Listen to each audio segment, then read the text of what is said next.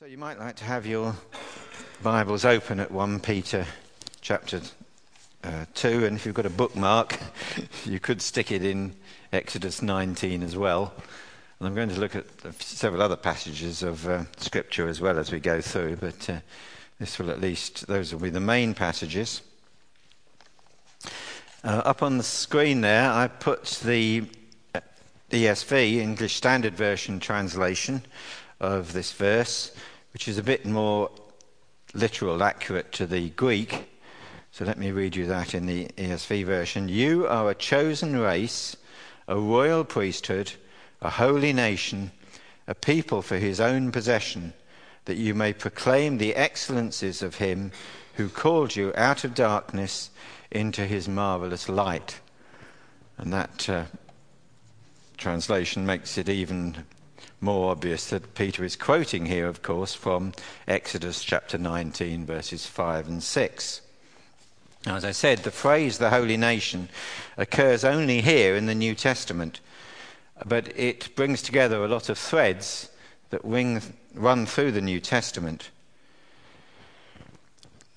The theology of 1 Peter is to some extent embedded in the theology of the Exodus. You may have noticed in uh, verse uh, verse 2, when he talks about obedience to Jesus Christ and sprinkling by his blood. Talking about sprinkling by his blood is obviously a reference to the sprinkling of the blood at the Passover on the um, entrance, I think, to the. Uh, well, it's sprink- there are the sprinkling of blood and sacrifices and so on as well, but it seems to me that probably that he's, he's mainly thinking of the Exodus there. And yet, if you, in the context, 1 Peter 2, the situation can hardly be more different than the people that Moses was addressing in Exodus 19. Moses' hearers were all gathered together in one place, Mount Sinai. Peter tells us that his readers are scattered and dispersed. Moses' hearers were all sons of Israel, children of Israel. They all shared a common ancestry.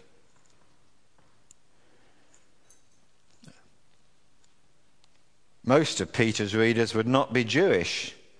And even if they were Jewish, they were part of a nation that by that time was divided by culture and sect and, and disputes. And yet, Peter insists that these words of Moses actually apply to them. He insists in chapter 2, verse 10, that now they are a people. So, how can, what are we to make of this? Peter makes the connections himself, of course, in the following verses as he goes on to say about how exactly you put this into practice.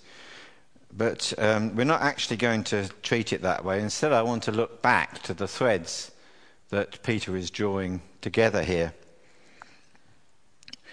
And the key phrase here is, as I've said, a holy nation.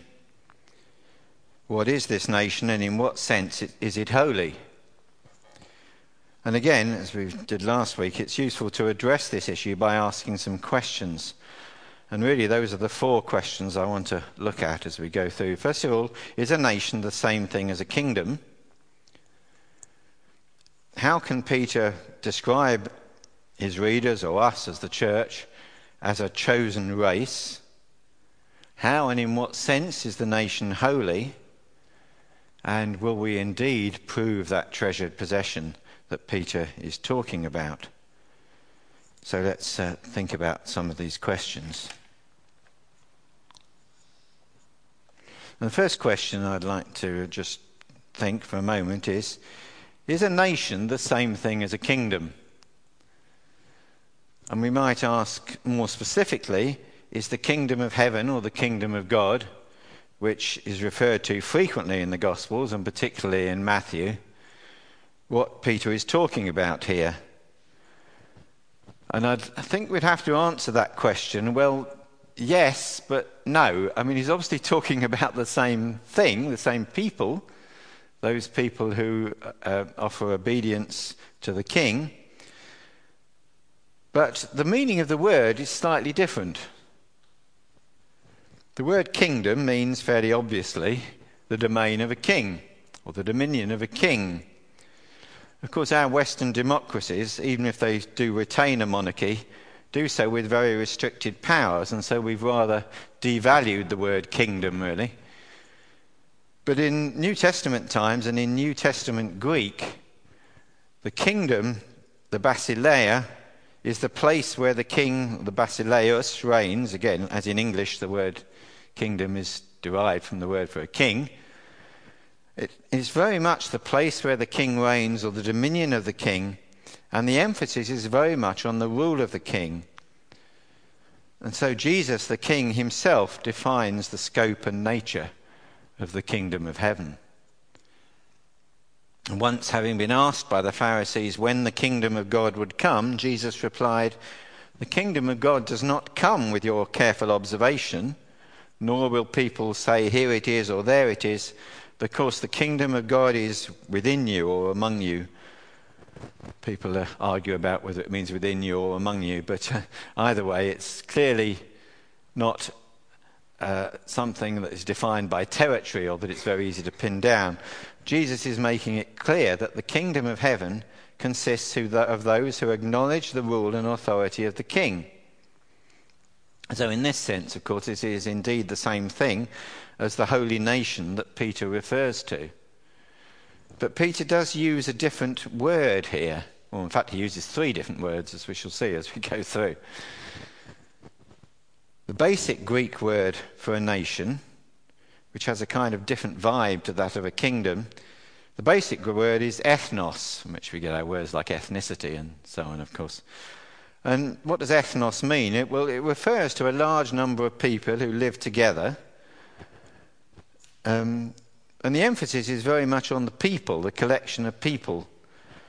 Uh, but they do have something in common. They have common laws and values and culture, and that's what makes them a nation. A nation may not, or may not be a kingdom. Our United Kingdom, of course, consists actually of four nations plus a group of various islands whose constitutional status is a bit strange, but I won't go into that. But basically, we have four nations, although we are a united kingdom. Now, I'm sure in this case, of course, the kingdom and the nation are coterminous, as we might say. They are the same people that he's talking about, but the word nation does have a different emphasis. It puts the emphasis on the people. And while a, a, kingdom can only have one king, a nation is quite a diverse thing. It will have rich and poor, town and country, educated and uneducated people. In those days, of course, it would have had slaves and free. Often, perhaps very different people. And yet, people which are united by one thing, by the laws and the heritage and the values and the culture of the nation. So, the holy nation that Peter refers to is, of course, a kingdom, and indeed its key value is submission to the rule of King Jesus. But actually, that's not what Peter goes on to focus on in this passage. It's the living out of those values among the pagans, as he tells us in 1 Peter 2, verse 12, and we'll come back to that later. That's what Peter has in mind. But before we go to that, let's just mention there are actually two other Greek words which contain the basic idea of a nation. And Peter uses both of them here. In fact, all three of them are used in this one verse, all three words. Unfortunately, the NIV translation rather hides it. There are three different concepts here. although the ESV sounds a bit clunky, the thing I read at the beginning, it is actually uh, more precise. It says, You are a chosen race, a royal priesthood, a holy nation, a people for his own possession.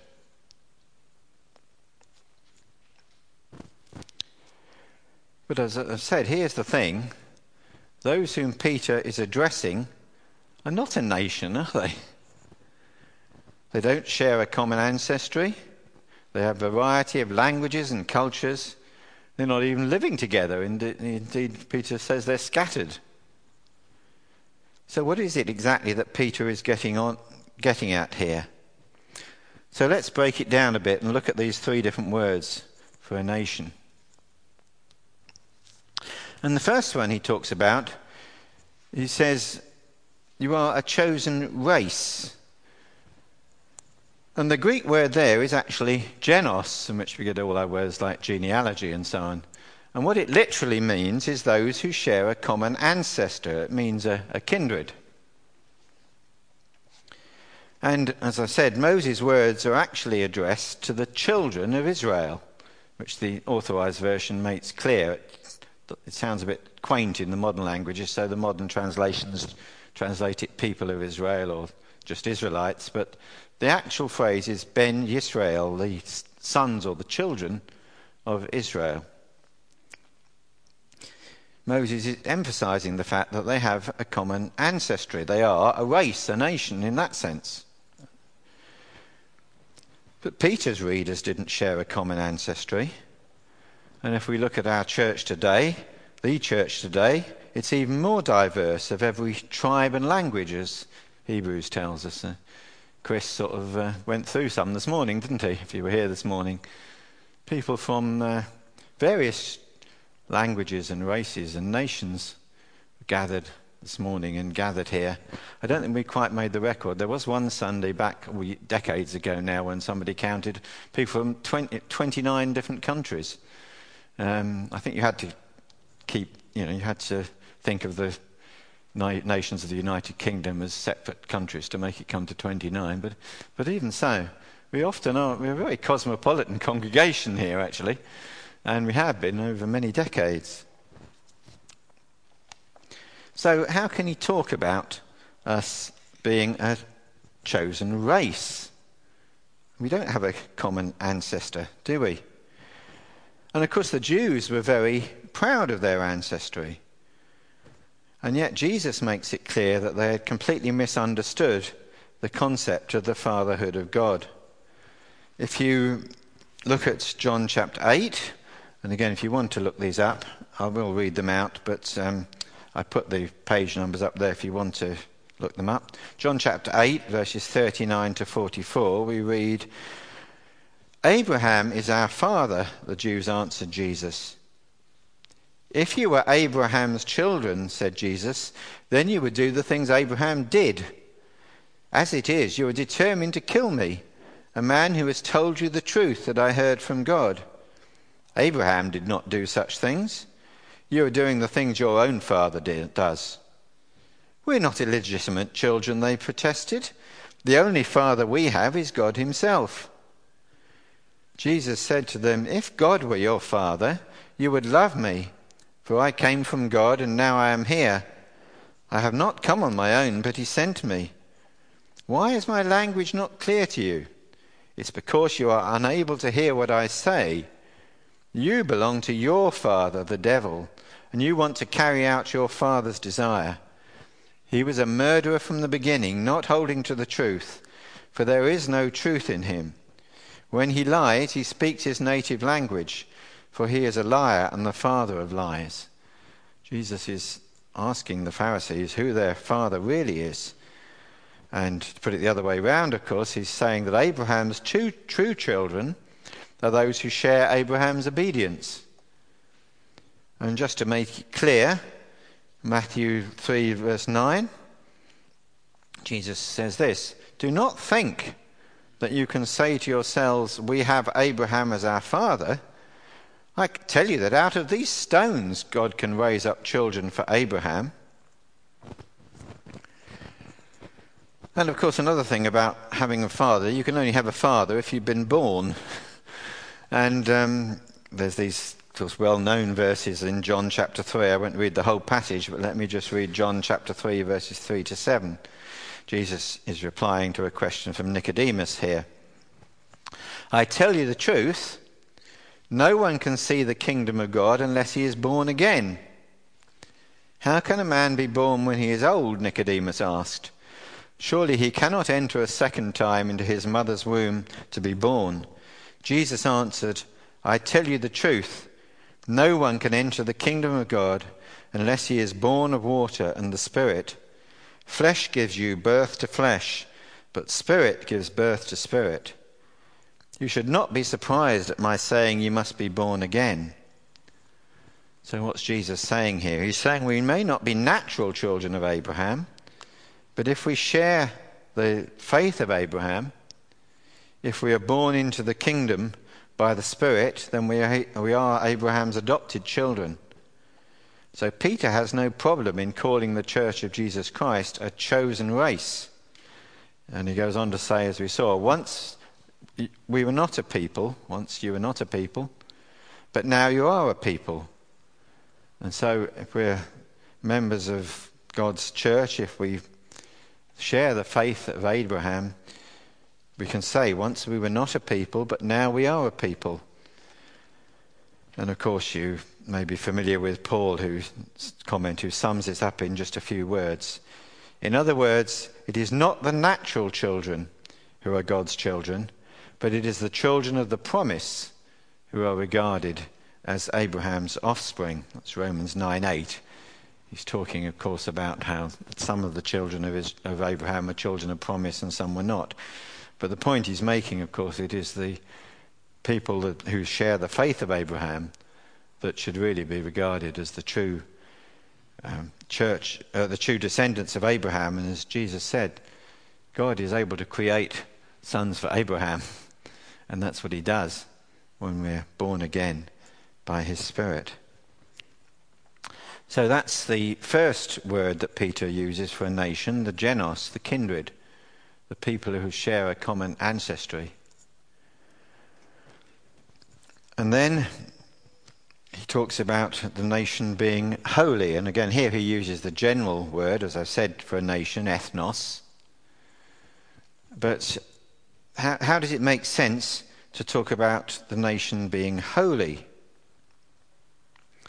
And of course, Peter is directly quoting from Exodus 19, verse 6, which says, You will be for me a kingdom of priests and a holy nation.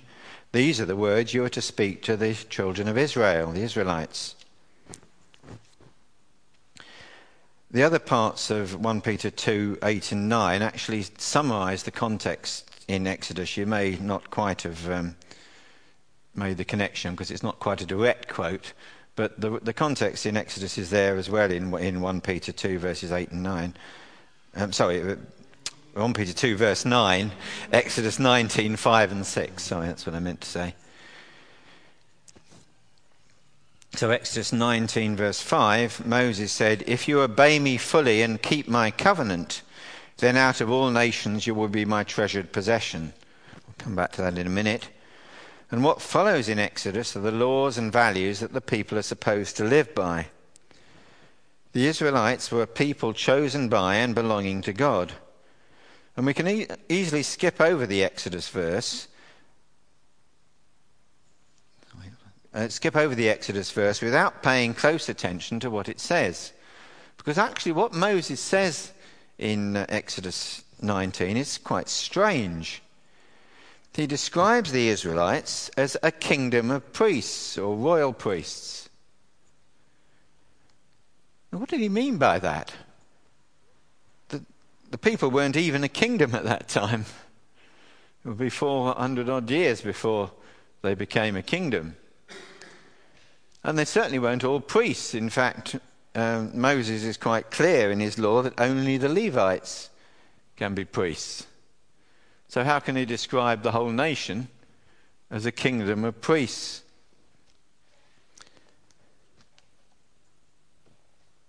But he says that out of verse 5 Out of all nations you will be my treasured possession.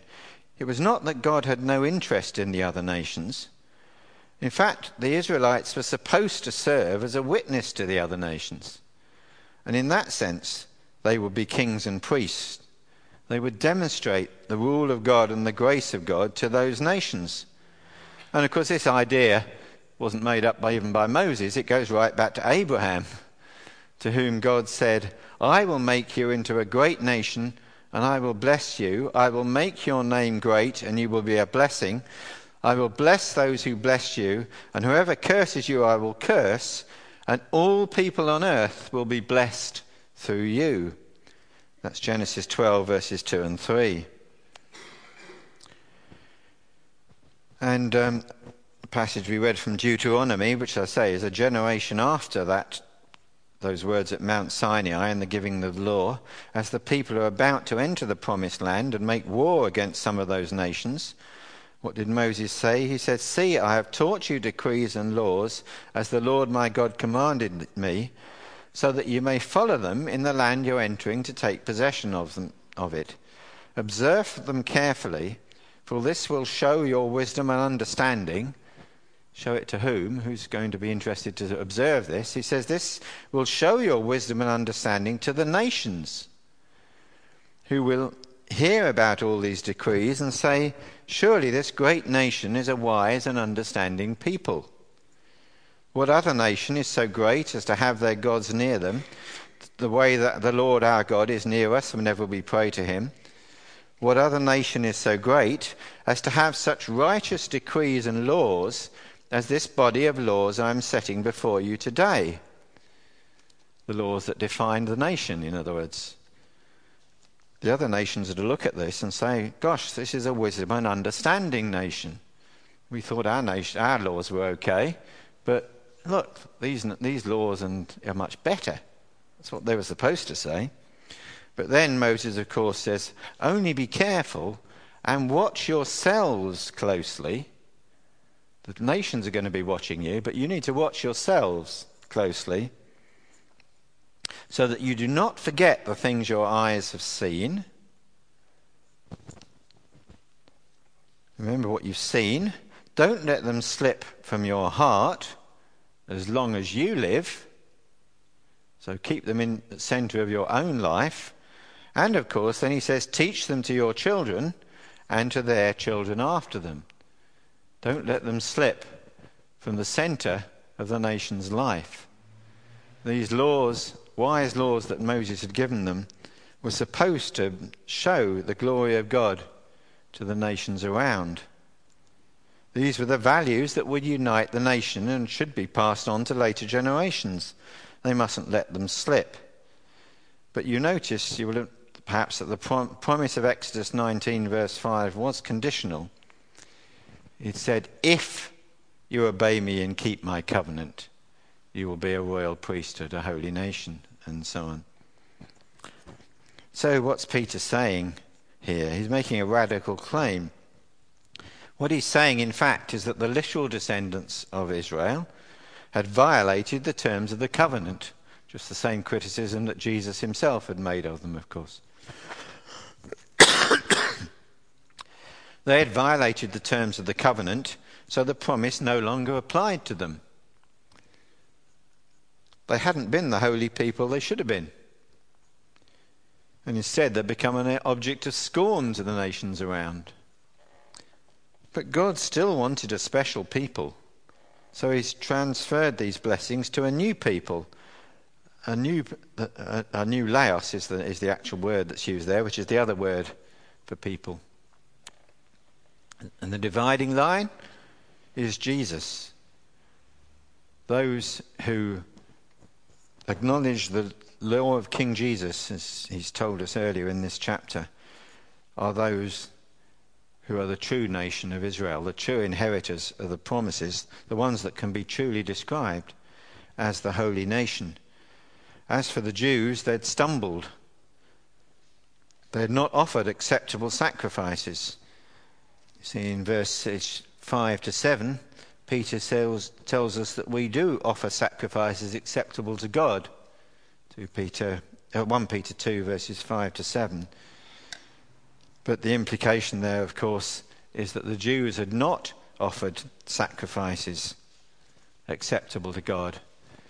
And again, this was far from an idea that um, Peter had made up. It was exactly the refrain of the prophets all throughout the old, later part of the Old Testament. They went on and on. They were always banging on about it, weren't they? That they were not, the people were not offering sacrifices acceptable to God.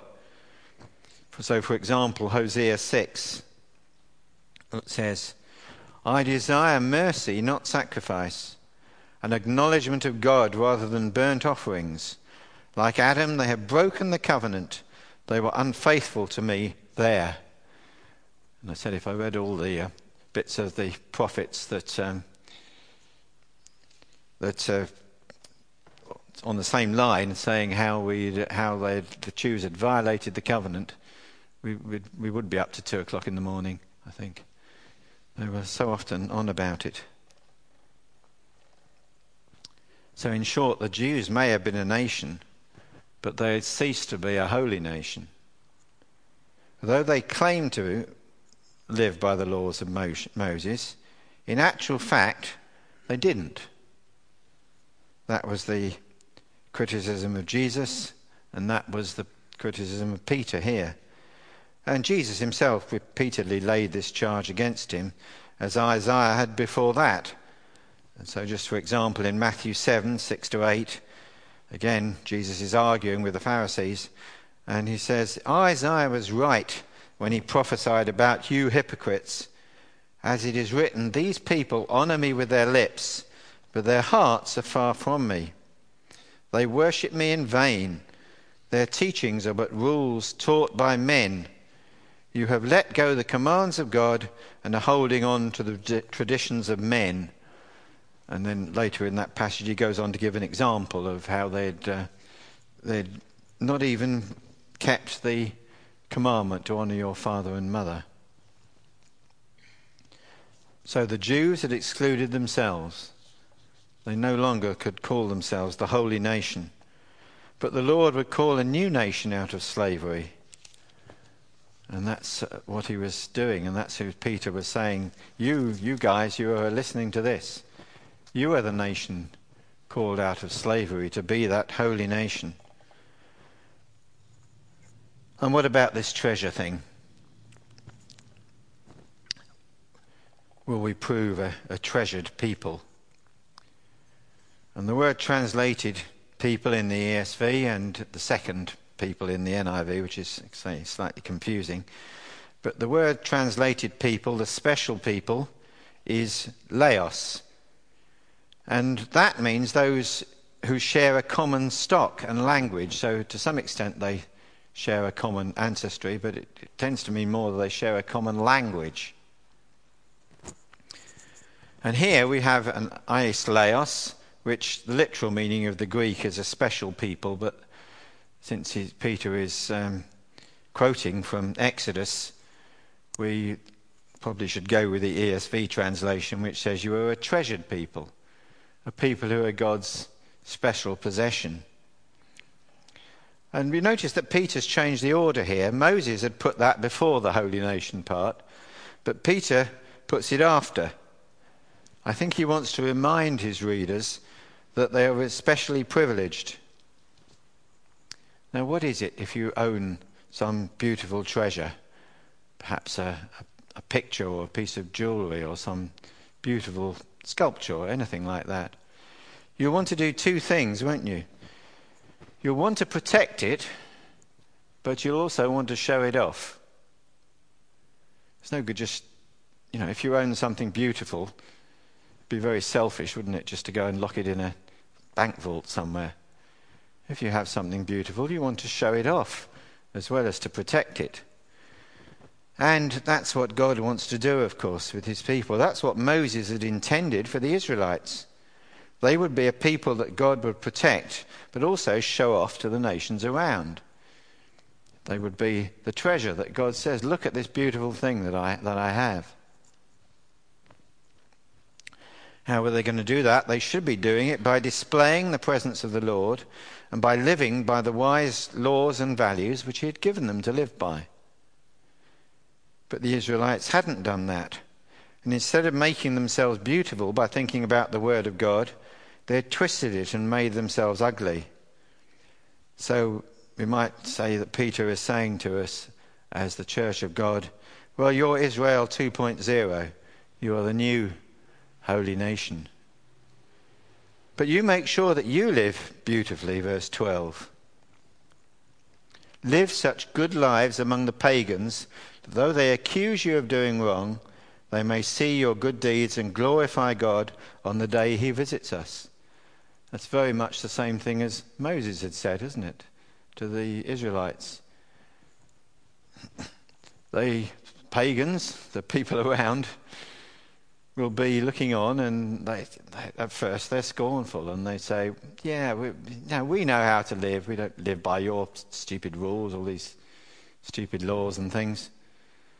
But then when they see how it works out in practice, that is what, this is what God intends, and they're, they're gobsmacked and they say, Oh dear, well, perhaps we have got it wrong. They will see your good deeds and glorify God on the day he visits us. This is what Peter is telling his readers, is telling us to do.